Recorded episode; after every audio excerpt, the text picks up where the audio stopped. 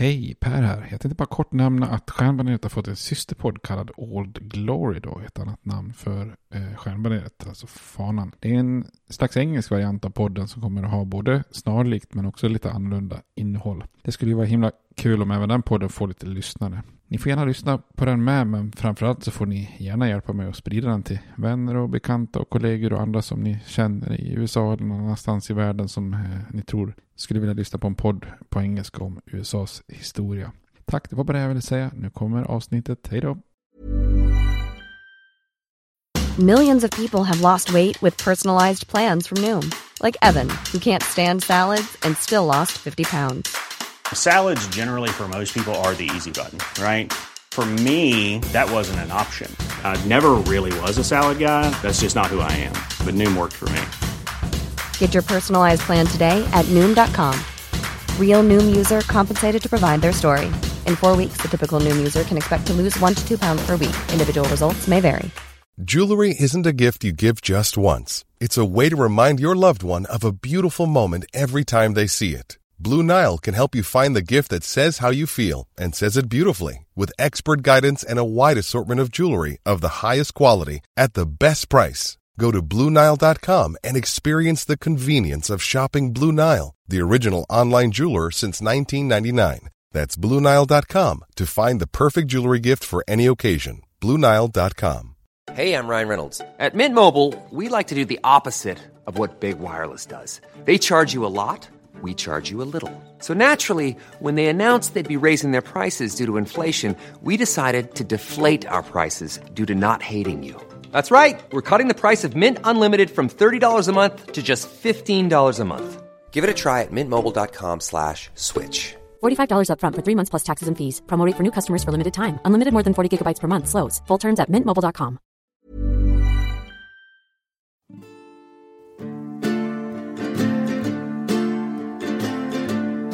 We hold these truths to be self-evident, that all men are created equal, that they are endowed by their Creator with certain unalienable rights, that among these are life, liberty, and the pursuit of happiness. Now we are engaged in a great civil war, testing that government of the people, by the people, for the people, shall not perish from the earth. And so, my fellow Americans, ask not what your country can do for you, ask what you can do for your country. I have a dream that my four little children will one day live in a nation where they will not be judged by the color of their skin, but by the content of their character. Mr. Gorbachev, tear down this wall. I did not have sexual relations with that woman, Miss Lewinsky. Hej och välkomna till Stjärnbaneret, en podcast om USAs historia. Där vi är inne på 1960-talet i podden och rullar vidare då. I de senaste avsnitten har vi fokuserat mycket på Kennedy och Johnsons politik. Både egentligen inrikes och utrikes. Och vi har också pratat en del om medborgarrättsrörelsen som just är inne i sin mest intensiva fas. Och därmed också påverkar väldigt mycket av inrikespolitik och, och även egentligen utrikespolitik också. Men hela 60-talet är ju också präglat av en hel del rörelser och eh, protester. Mängder av grupper i samhället eh, ifrågasätter ju klassiska värderingar och kultur, kanske framförallt den yngre generationen då. Och väldigt många av de här grupperna förenas ju också i de här protesterna mot Vietnamkriget. Det är någonting man oftast kan förenas i då, så att säga. Så i det här avsnittet tänkte jag att vi skulle kika på allt det här eh, som också gör 1960-talet till så otroligt, ja, både intressant och eh, kaotiskt på, på många sätt kan man säga.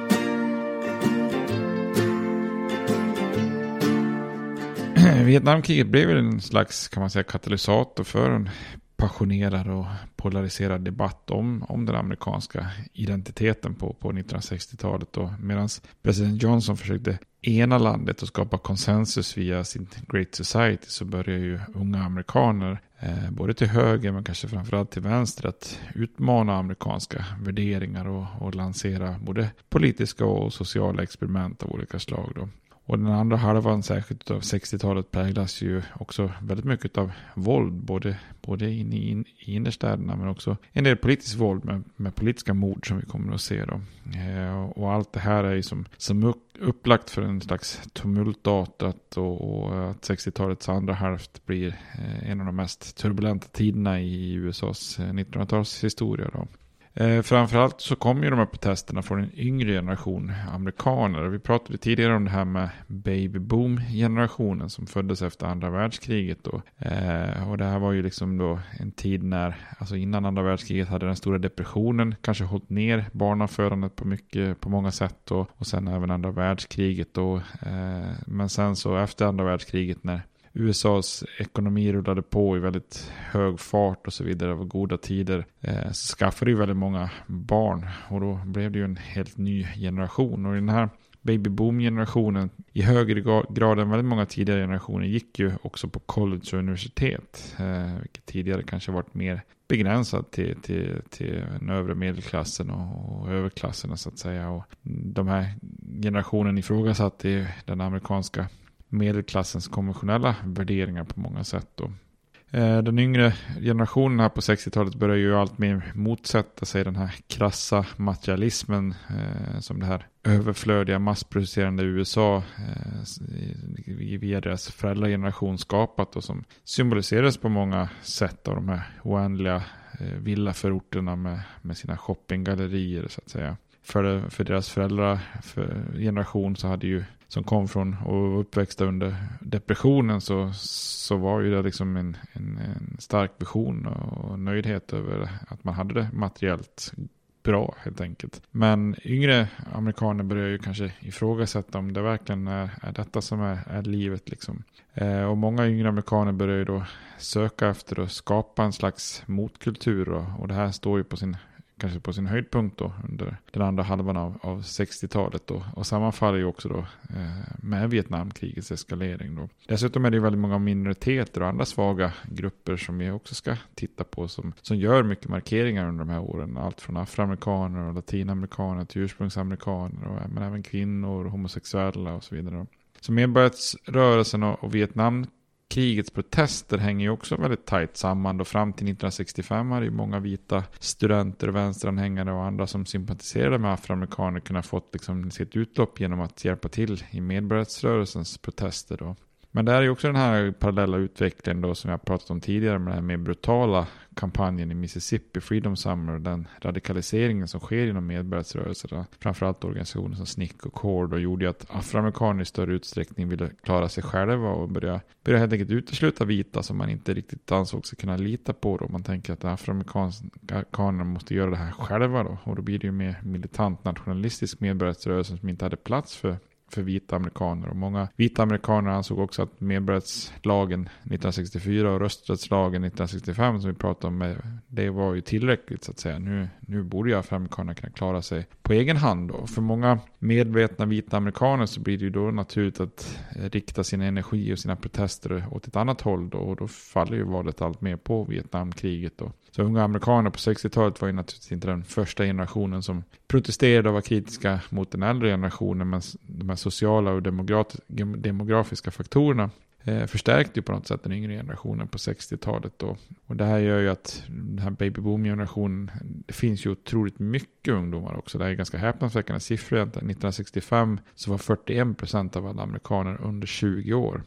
Eh, det är ju ganska många då. Eh, och antalet unga som gick på, college hade ju ökat drastiskt då från 3,6 miljoner eh, 1960 till 8 miljoner 1970. Vilket ju i sin tur gjorde att ovanligt många sökte sig vidare till universiteten. Och som då blir någon slags växthus för mycket av de här protest, protesterna då helt enkelt.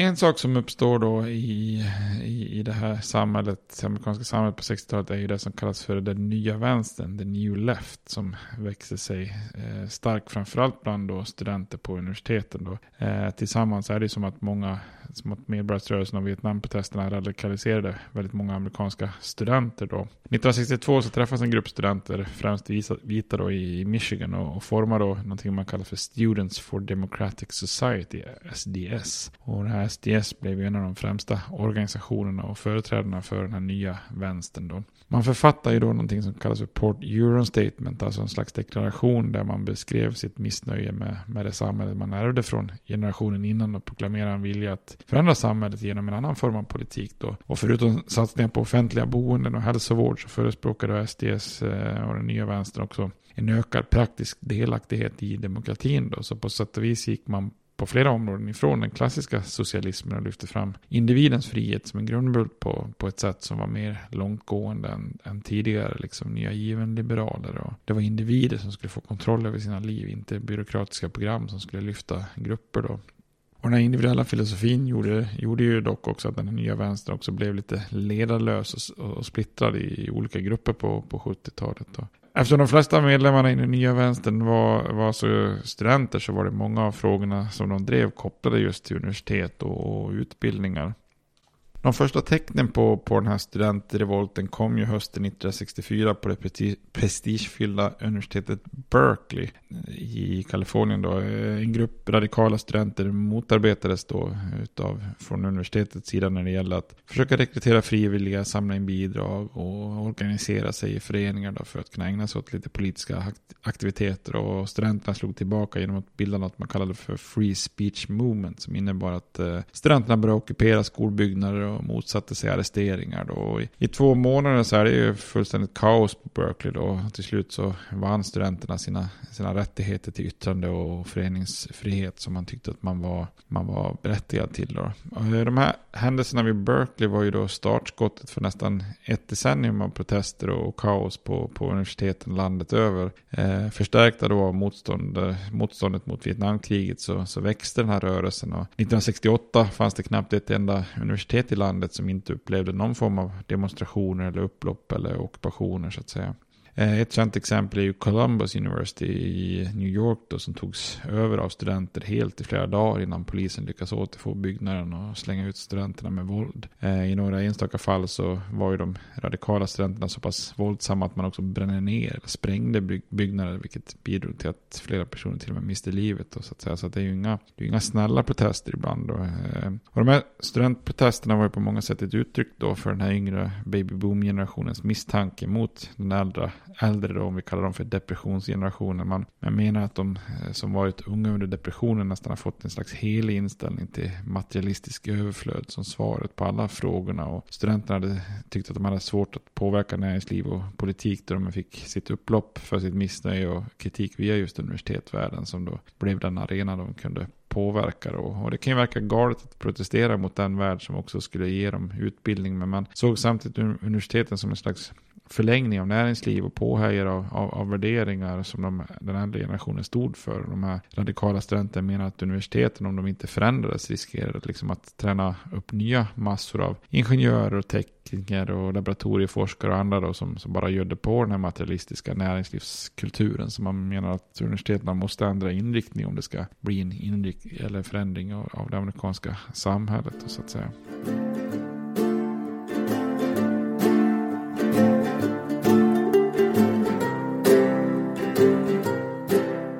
Om vissa studentprotester på universiteten hade liksom någon slags eh, aura eller släng av elitism och, och Bratz-fasoner så, alltså som det här eh, SDS då till exempel, så fanns ju också en väldigt allmän motkultur och rebellanda under 60-talet som, som utmanade vuxenvärlden och ifrågasatte de klassiska eh, amerikanska medelklassvärderingarna. Och det här brukar ju då kallas för motkulturen då.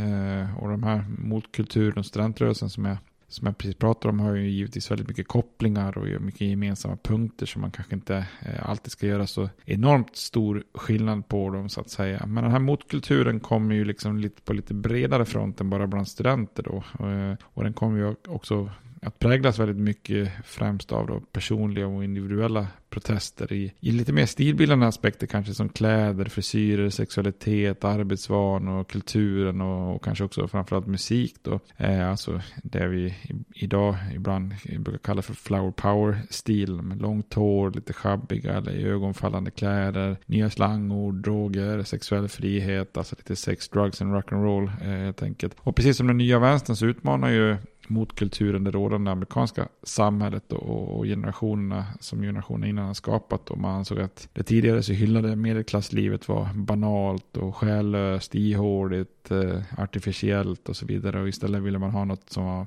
något som kändes mer naturligt, fritt och vackert så att säga. Och, och de som gick längst på det här, det var ju de så kallade hippies då. Eh, stil och rörelse som bland annat uppkom i San Francisco då. Eh, var oftast av, avhoppade studenter och andra som helt enkelt ville lämna samhället helt och flytta ut på landet, i, leva i kollektiv och komma nära naturen. Livet skulle vara mer enkelt och fritt och, och naturligt i, i harmoni med, med, med, naturen då så att säga. Eh, och de övergav ju då som i protest då det klassiska kärnfamiljen och, och lever då istället i, i kollektiv då. Och de här hippiekollektiven kallar ibland sina barn för flower children och så vidare idag är det latent att man kallar hippies liksom mer förknippar hippies med själva stilen då så att säga. Men, men det här var ju liksom, eh, de äkta hippies var ju de som verkligen ville leva på ett annat sätt liksom. Eh, och alla, alla som tillskrivs vara en del av motkulturen var ju inte så här radikala som de så att säga äkta hippies som levde kollektivt på landet då. Men, men väldigt mycket av symbolerna liksom och budskapen från hippiestilen spred sig bland ungdomar allmänt då. Alltså bland ungdomar som i, i, stort inte alls var lika radikala eller inte alls hade samma intensiva kritik mot medelklassamhället. De kanske mer bara hade en liten allmän slags ungdomlig ljum rebellisk anda och lättare kritik och, och lätt för att ta till sig nya saker då så att säga. Och framförallt så spred sig ju saker som kläder och frisyr och musik så att säga. Man övergav kostymer och vristklockor till förmån för utsvängda jeans och armband av pärlor med peace-symboler och eh, den här hippieklädstilen blev ju en slags samhällskritik light bara, bara i sig, bara genom att ha kläderna på sig då så att säga bland de här grupperna så blev det också vanligt att röka marijuana, ha en fri attityd till sex och eh, använda nya språkliga eh, slangord och så vidare. Och, eh, startskottet brukar ju tillskrivas den så kallade Summer of Love då, eh, i ett distrikt i San Francisco där hundratusentals ungdomar samlades eh, sommaren 1964, eller nej, 1967 för att propagera för fritt sex, fria droger, fri medicinsk vård och så vidare. Och det sistnämnda, alltså fri vård, det var ju liksom lite grann en följd av de två första kan man säga också då så att säga. Och, eh, här är ju väldigt mycket liksom som, som samspelar då. Eh, en sak är uppkomsten av p-pillret som Time Magazine kallas för a miraculous tablet eh, som gav många, framförallt kvinnor då, en ny möjlighet att kunna utforska och experimentera med, med sexualitet. Då. Eh, och som sagt, eh, många började röka marijuana på bred front, men många experimenterade också med LSD och alla andra kemiska hallucinationsdroger av olika slag. Då, de här positiva effekterna av LSD och magic mushrooms och annat förespråkas ju till och med då av vissa psykologer på, till och med på Harvard då, eh, som heter Timothy Leary som, som förespråkar droganvändningen på, på Harvard till och med. Men den stora drogen bland unga blev ju egentligen att, att röka marijuana och smoke pot som man säger. Och 1969 så hade ungefär 30% av alla college-studenter eh, sagt att de hade, hade testat att röka på helt enkelt. Då. Eh, så hippierörelsen och, och hippiestilen sammanfattas väl ganska rätt bra i det här slitna uttrycket make love not war, liksom när man, man, man kritiserar äh, Vietnamkriget och, och förespråkar fri sexualitet. Då. De mest extrema, Eh, de kallas ju också för, istället för hippie, för jippie. Eh, Jippie-rörelsen som gjorde liksom narr av den amerikanska konsumentkulturen och gjorde allt för att skapa uppmärksamhet. Och, eh, en av de här jippie-ledarna, Jerry Rubin, kom bland annat klädd som en, klädd i en kopia av en uniform från frihetskriget när han skulle vittna i en kongresskommitté som, som utredde inhemska uppror till exempel. Väldigt eh, iögonfallande. Och en annan Jippiledare Abby Hoffman, eh, tog sig in på börsen i New York och hällde, hällde pengar från en balkong ner på golvet bland börs, börsmäklarna som en slags symbol för deras girighet och så vidare. Då. En central del i den här motkulturen och framförallt hippiestilen blev ju också musiken då, främst rockmusiken. Eh, och en bidragande faktor var ju den starka påverkan som The Beatles hade till exempel. Eh, The Beatles besökte USA första gången 64 och skapade ju sensation. I slutet av 60-talet blev ju Beatles och flera andra grupper liksom mer symboler för motkulturen då man lämnade den här kanske inledande lite oskyldiga stilen och, och började förespråka motkulturen lite mer då. Till exempel fri sexualitet och är vad som en författare noterar att Beatles gick från att sjunga I wanna hold your hand till Why don't we do it on the road. Så, en symbolisk eh, del av den här utvecklingen. Så Beatles och andra grupper började också att experimentera med mystik och orientaliska religioner eller droger. Och eh, I vissa sammanhang blev begreppet acid rock eh, med koppling mot det. Då. Beatles blev ju väldigt förknippade med med motkulturen när man 1967 släppte det klassiska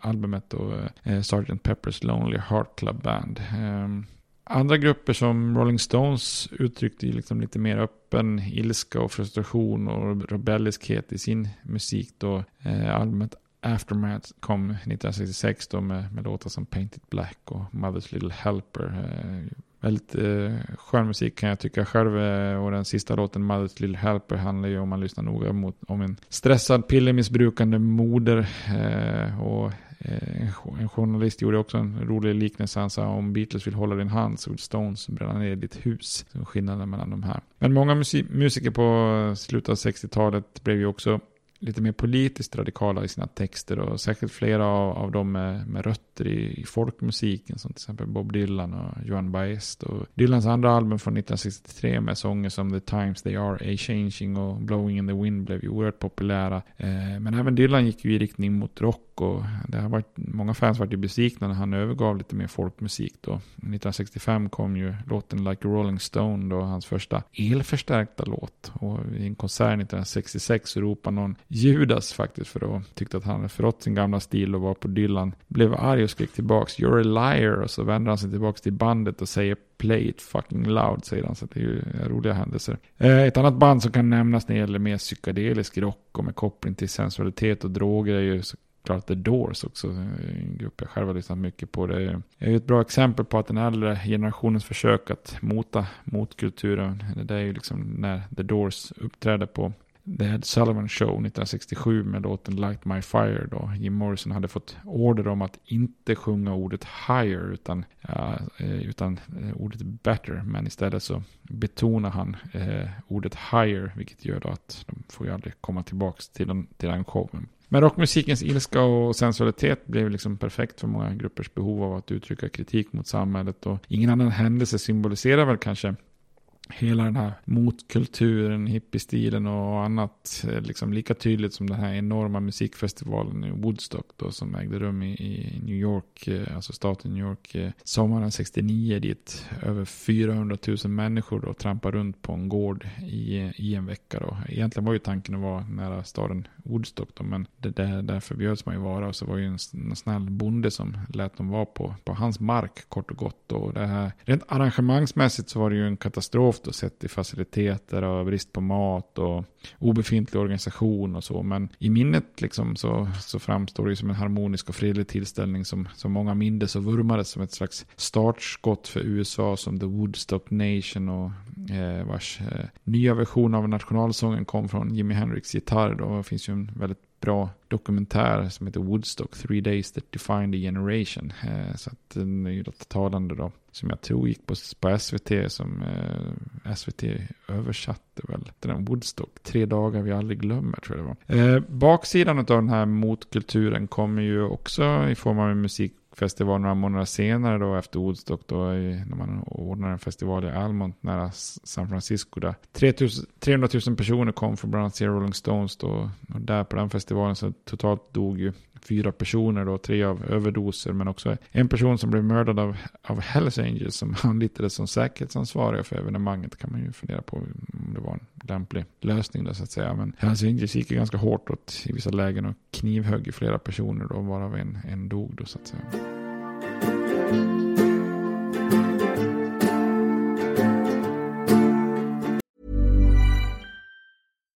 Here's a cool fact. A crocodile can't stick out its tongue. Another cool fact, you can get short-term health insurance for a month or just under a year in some states. United Healthcare short term insurance plans are designed for people who are between jobs, coming off their parents' plan, or turning a side hustle into a full time gig.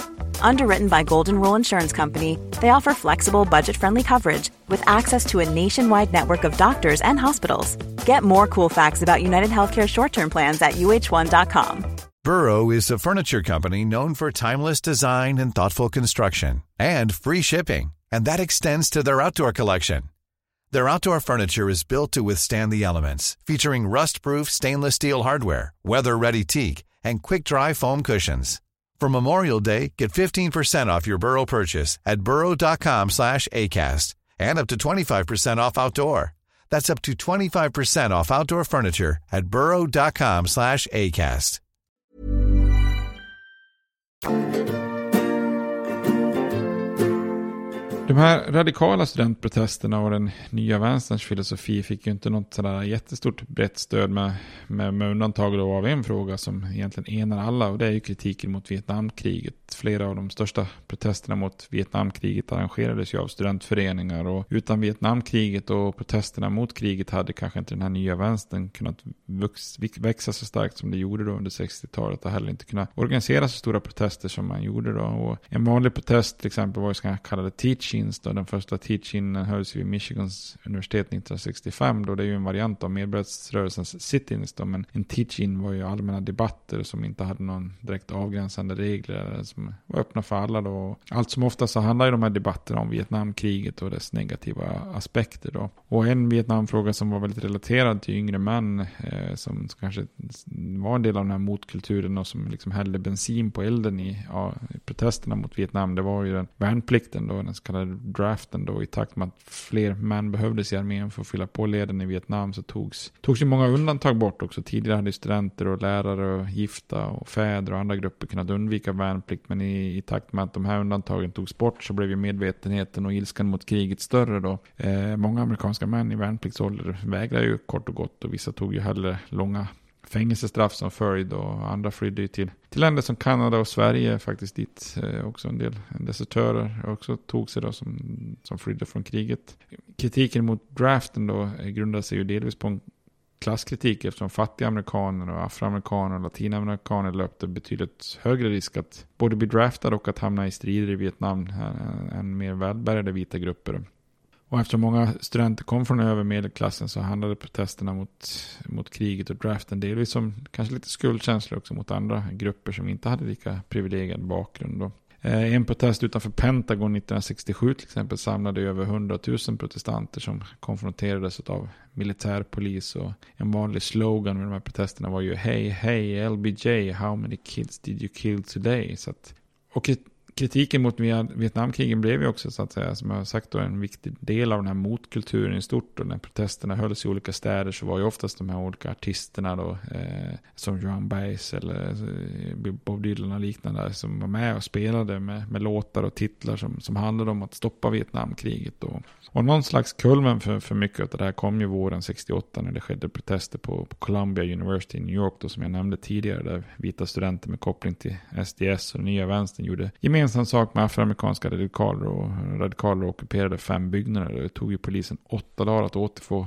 kontroll över byggnaderna och hanteringen blev ganska brutal då. Så den här nya vänsterns samhällskritik, studentupproren på universiteten som ibland blir våldsamma och, och den här bland unga amerikaner allmänna motkulturen som via sitt yttre då med hippiestilen blev väldigt iögonfallande bidrog ju samtliga till att symbolisera slutet av 60-talet som en väldigt turbulent tid då. För många medelålders och äldre amerikaner var det ju som om en hel ungdomsgeneration spårade ur och bara blev flummiga och eller protesterade motvalls eh, som bäst eller som draftvägrare eller våldsamma inhemska terrorister som värst då, så att säga. Eh, experimenterandet med, med droger och sex och rockmusiken upplevdes ju liksom förfärligt i den här generationen då klassiska amerikanska värderingar och arbetsetik var under attack upplever ju den äldre generationen då.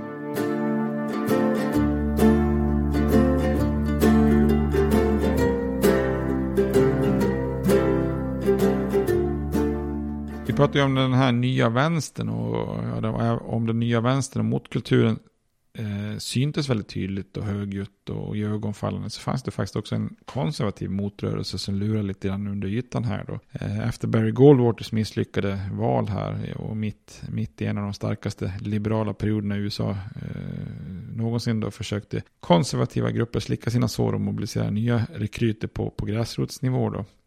Ett problem var ju att konservativa krafter på 40 50-talet talen varit lite så här splittrade i två grupper grupper. Gemensamt var ju att man var negativt inställda till statlig reglering och att budgetar skulle vara balanserade och skattetrycket lågt. Men synen på moral och individuella rättigheter splittrade ju konservativa på, på 40 och 50-talet. Och på ena sidan fanns mer då libertarianer som motsatte sig alla begränsningar i individens frihet. Och på, på andra sidan fanns ju då lite mer moralförespråkare som menade att moraliska standarder var betydligt viktigare för, för samhället än individuella rättigheter och oftast kanske sprungna ur kristna rörelser.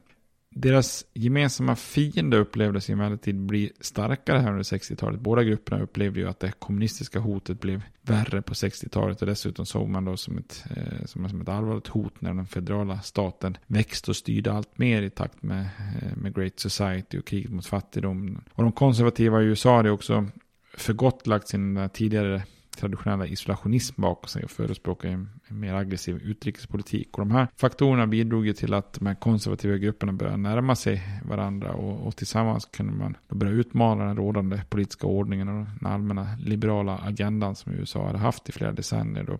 Och då uppstår det ju någonting som kallas för den nya högern också. Och på ett sätt så liknar ju den nya vänstern och den nya högern varandra eftersom man inte såg några direkta gråzoner eller kompromisser mellan vad som var rätt eller fel. Men när den nya vänstern ville avsluta Vietnamkriget, minska spenderandet på militären och satsa ännu mer på sociala välfärdsprogram så ville den nya högern göra i princip det spegelvända tvärtom då man förespråkar en aggressiv utrikespolitik, en ökad satsning på militären och att avsluta de flesta sociala välfärdsprogram då. Även den nya högern etablerar sig bland grupper av yngre och organiserar sig bland studenter på college och universitet. Och så på en konferens i, i Sharon i Connecticut organiserade högerstudenter en, en rörelse som man kallar för Young Americans for Freedom. Eh, och den här Young Americans for Freedom slog fast ett antal konservativa principer och mål. Bland annat fanns att minska statens makt och att jobba för att bevara individers möjlighet till sin, som man sa, God-given free will. Eh, och man slog också fast att kalla krigets mål var att segra över Sovjetunionen snarare än någon slags fredlig samexistens. Då. Och redan samma år som eh, Young Americans for Freedom bildades 1961 så hade man ju runt 20 000 medlemmar. Då. Konservativa konservativa politiker var ju nöjda över den här nya konservativa vågen och många förstod att de här unga konservativa var lite morgondagens opinionsmakare och politiker, vilket de skulle få helt rätt i med, eh, i med den konservativa agendan som sen slår igenom på 70-talet och framförallt sen under 80-talet under, under Ronald Reagan. Så att det finns ju både en, en ny vänster och en, en ny höger i USA vid den här tiden.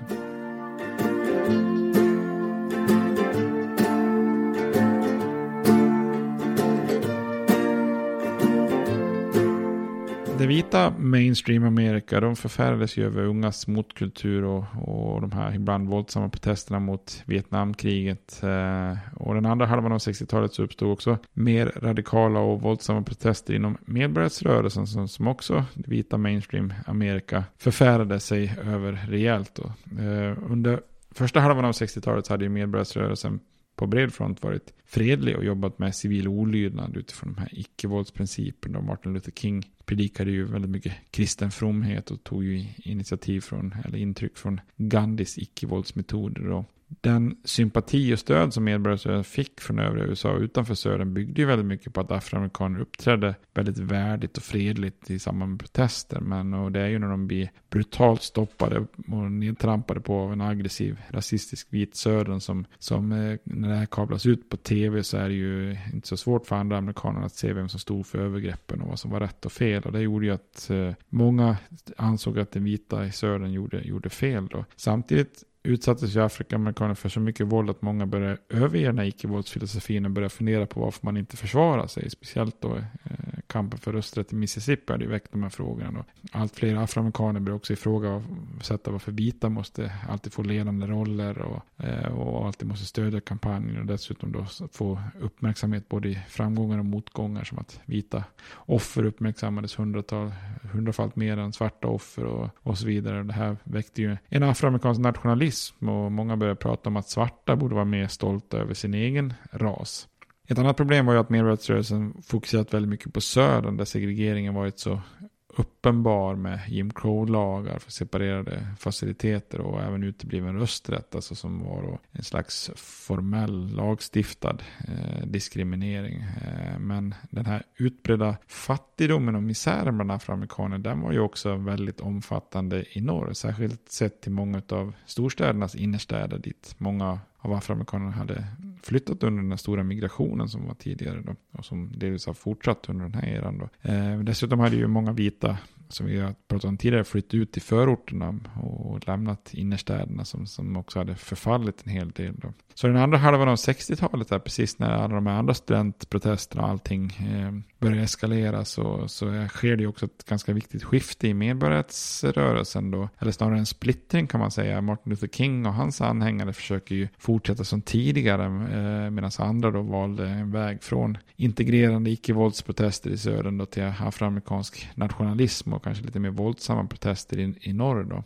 Eh, de första tecknen kom ju när afroamerikanska ungdomar utförde mindre upplopp i, i Harlem och Rochester i, i New York då sommaren 64. Men inget kan väl egentligen symbolisera det här skiftet mer tydligt att, eh, än att bara fem dagar efter att Lyndon B. Johnson skrivit under den här Voting Rights Act i augusti 1965, bara fem dagar efter så exploderar eh, kvarteret Watts i, i Los Angeles i ett eh, väldigt våldsamt upplopp med enorm förödelse då. Slutar med 34 döda och mer än 4, 4 000 arresterade och så mängder med egendom förstört och för många, många eh, herrans miljoner.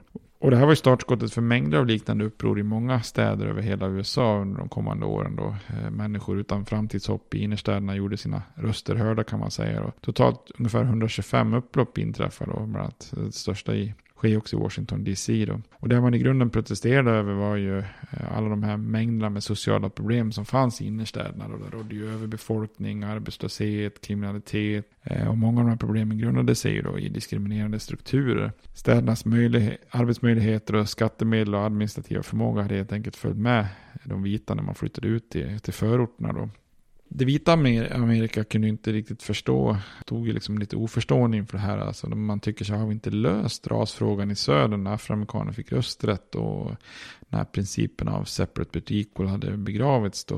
Varför, varför vill de förstöra sina egna kvarter? Man förstår inte riktigt den här desperationen i innerstäderna då. Eh, en kommitté som president Johnson tillsatte summerade situationen ganska, ganska bra i meningen Our nation is moving toward two societies, one black, one white, separate and unequal.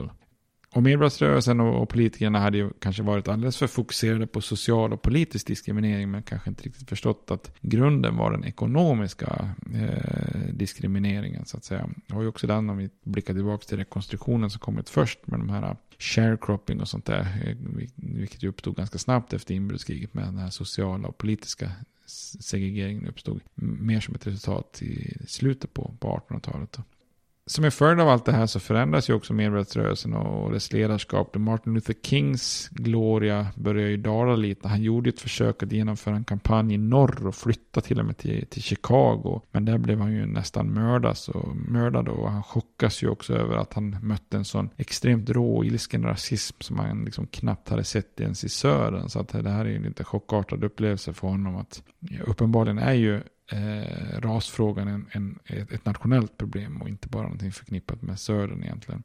King själv han försökte ju ändra fokus för, för medborgarrörelsen från sociala och politiska rättigheter till ekonomiska och ett viktigt steg var ju också när King började kritisera Vietnamkriget men det gör ju, kostar honom också stödet han tidigare fått från president Johnson då för han vill ju inte ha någon kritik mot Vietnamkriget och därmed börjar också Martin Luther Kings inflytande då dala rejält då.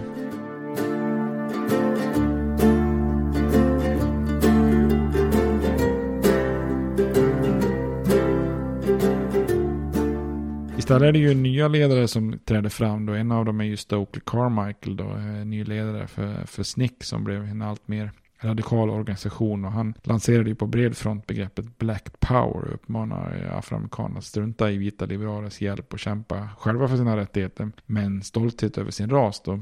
Han sa bland annat I'm not, I'm not going to beg the white man for anything I deserve. I'm going, I'm going to take it. Och Carmichael och andra mer radikala ledare de inspireras ju också av Malcolm X som växt fram som en viktig ledare inom Nation of Islam eller de så kallade Black Muslims. Så han stod ju för en afroamerikansk nationalist eh, där de svarta skulle mer förena sig och stå upp för sina rättigheter. Och symboliskt för, för allt detta blev ju kanske när James Brown, artisten, sjöng I'm black and I'm proud. Och, och det yttersta mest symboliska uttrycket för det här mer radikala afroamerikanska nationalismen det blir ju då de här så kallade svarta pantrarna, Black Panthers. Eh, en av grundarna, Huey Newton, menar ju att eh, political power comes through the barrel of a gun. Och de här svarta pantrarna hade ju en väldigt speciell stil med stora afrofrisyrer och svarta skinnjackor och liknande. Och det här gör ju att det stack ut väldigt mycket då.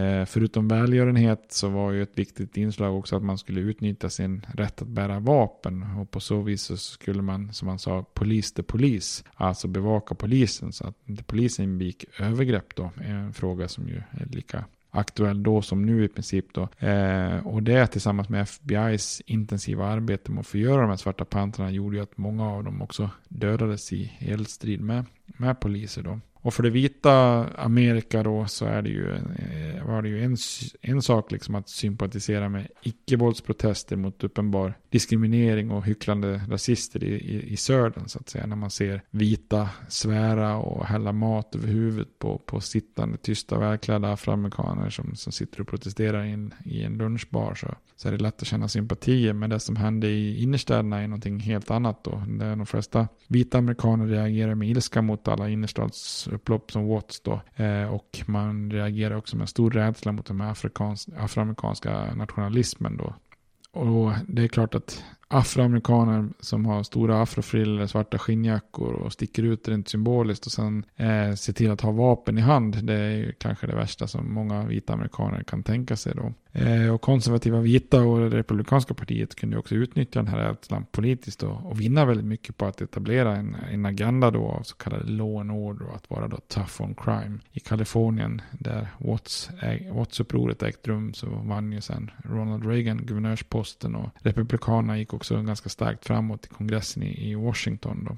Och det finns ju en väldigt tydlig parallell mellan om man tittar på hippie-stilen, jippie-stilen och de här svarta pantrarna. Bara liksom utseendet med långt hår och oavsett om det är rakt eller krulligt och eh, ljust eller mörkt. Och de här tydliga klädvalen som sticker ut från norm, normen. Det gjorde ju att eh, många vita väldigt, reagerar väldigt kraftigt mot, kanske ibland mycket mer kraftigare än vad de hade be behövts då så att säga. Det här sammanfattas ju väldigt bra. Jag har ju i poddens outro en, eh, ett ljudklipp med Spiro Agnew som var vicepresident under, eh, under eh, Nixon sen och som guvernör i, i Maryland. Och jag har ju inte med hela hans citat.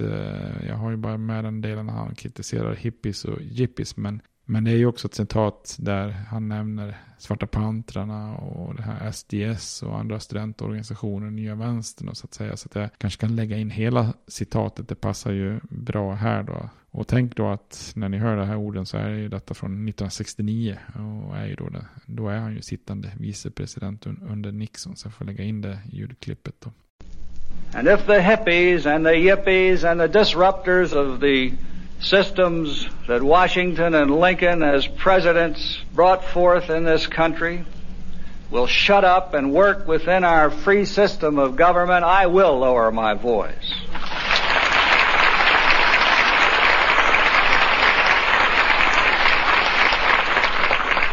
And if the Black Panther Party will disclaim its publicized purpose of violence and overthrow of our elected government by force and will run candidates for election in the traditional democratic fashion, I will lower my voice.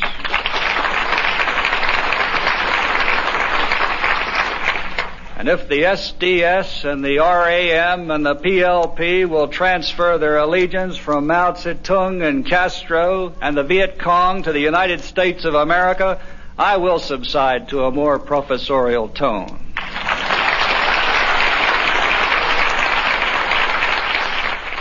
Men med det ljudklippet och auton så får vi dra ett streck för, för den här stunden då. Så eh, pratar vi vidare i nästa avsnitt om, om det här kaotiska 60-talet. Tills dess får ni ha det bra. Hej då!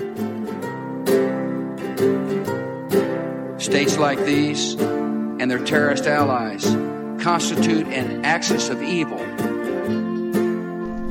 And if the hippies and the yippies and the disruptors of the systems that Washington and Lincoln as presidents brought forth in this country will shut up and work within our free system of government, I will lower my voice. If the impeachment provision in the Constitution of the United States will not reach the offenses charged here, then perhaps that 18th century Constitution should be abandoned to a 20th century paper shredder.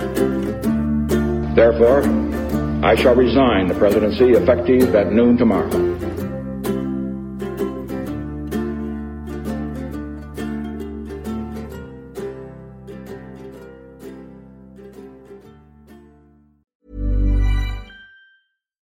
Why don't more infant formula companies use organic, grass fed whole milk instead of skim?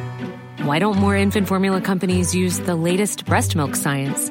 Why don't more infant formula companies run their own clinical trials? Why don't more infant formula companies use more of the proteins found in breast milk? Why don't more infant formula companies have their own factories instead of outsourcing their manufacturing?